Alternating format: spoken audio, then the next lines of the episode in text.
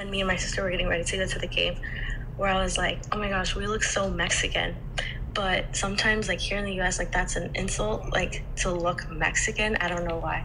But over there, it wasn't. Like it was a good thing. So I guess that's one of the things that surprised me the most was seeing other people be so proud of their country. Like will also make you feel proud of where you come from and your country. Good morning. This is Epicenter NYC. We connect our communities to news, information, and each other. I'm Andrea Pineda Salgado. The World Cup has drawn a lot of attention this year, but not for the reasons it usually does. The host nation of Qatar has been accused of human rights abuses connected with the construction of the facilities. Despite the reality, the purpose of the Games has always been to bring people together, and in my experience, it has. Almost a year ago, some family members and I made the decision to go to the World Cup. We're a big soccer family, and the trip has been a lifelong dream, especially for my grandparents who live in Mexico City and haven't traveled beyond North America until this past week. Today, Epicenter reporter Danielle Himes and I discuss what it was like to attend the World Cup and cheer on the Mexican team. I'm really curious about your World Cup journey. I think you're the only person I've ever known to go. So, when did you first decide to go to this World Cup? So, I decided to go, um, I think earlier this year, like around January. Um, my sister had brought it up and she had done like a lot of research on it.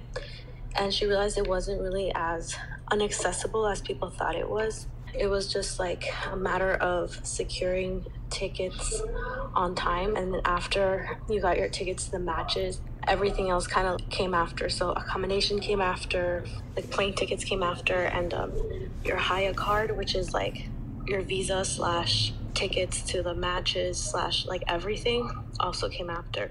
Okay, let's talk um, about tickets to the games. So, do those vary in price? I believe there was different kinds of tickets. So I think there was some tickets where you follow your team, tickets to individual matches. Those were the ones that varied in price, like depending on where you were sitting in the stadium. And which yeah. games did you end up going to? England, Iran, um, France, Australia, and then Mexico, Argentina. Okay, and your family's from Mexico, right? So I assume that was a big game. Yes, that was a big game. How was it? How was the energy? Were there a lot of Mexican fans there? Yeah, so I think in general in the World Cup, I believe Mexicans are like the group that most goes to the World Cup. So there was a, a ton, a ton of Mexican people in the World Cup that were hyping up that game and they were also hyping up the Poland versus Mexico game. But the day of the Argentina versus Mexico game, there was like an overwhelming amount of Argentinian fans. That stadium that I was in was the biggest stadium of the ones that they had in Qatar. I think it fits like 90,000 fans. And a good half of them were Argentinians. So it was very intense when Argentina scored, and you just hear so much noise coming from the fan, like the Argentinian fans all around you, and then the Mexican fans were just quiet. Yeah, tell me more about the energy of that game. Yeah, I mean, it was very intense. I think that game was very intense already because for Messi, that was his last World Cup game. Mm. And that Argentina had already lost their first game. And he's a player that's loved by so many people, even Mexicans. And then the real, I guess, drama was that the Mexican coach was from Argentina and he had coached Messi beforehand. And there was another Argentinian player on the Mexican team as well. And so I guess a lot of Mexicans knew that we were going to be set up for failure. And it's also just to like Latin American countries. There's just a lot of emotions from the fans beforehand. And so in the World Cup in general, everyone was very prideful of their own country in general. And so that was kind of fun to watch. And there were a couple controversies surrounding this World Cup. One of them was that alcohol was supposed to be served at the stadium, and then in a last minute change, they didn't serve it. Yeah. Um, I don't know, were people complaining? Were there still places to buy beer? What was that like? Honestly, I did not see a lot of people complain. And I honestly thought that was a decision because the stadium themselves, the seats were so small that it was very easy for someone to lose their balance. So I honestly thought that if people were like drunk, there would have been accidents in the stadium. But the only thing that they sold in the stadiums were like Budweiser beer without alcohol. That was all they can get. I believe they did sell beer at the fan festival, so you can find alcohol there, but that's separate from all the stadiums. And what surprised you the most about your experience at the World Cup? How proud you can get of your culture so, one of the small business owners that I interviewed, he was saying how for a lot of the times, like, he didn't like that his family's restaurant, which is Mexican restaurant, was like loud and colorful and mismatched, and he always wanted to have neutral colors and like muted colors. And I kind of related to that quote a lot as well, being like Mexican American but in Qatar, it was a good thing to be Mexican. Like there was a lot of Mexicans there, and um, everyone just wanted to take pictures with Mexicans and things like that, just because there was so many, and like everyone was sporting a bright green jersey. Um, and I think here in the U.S., like there were times that I didn't like being Mexican, but over there it was like very a good thing. And when me and my sister were getting ready to go to the game, where I was like, oh my gosh, we look so Mexican. But sometimes like here in the us that's an insult like to look mexican. I don't know why. But over there it wasn't like it was a good thing. So i guess that's one of the things that surprised me the most was seeing other people be so proud of their country will also make you feel proud of where you come from and your country and yeah and just seeing people being supportive of one another and coming together for this game who might not come together outside of soccer and I love that. And did you have a least favorite or a disappointing part of your trip? Yeah, probably just like the amount of walking and stairs it took to get to the stadiums.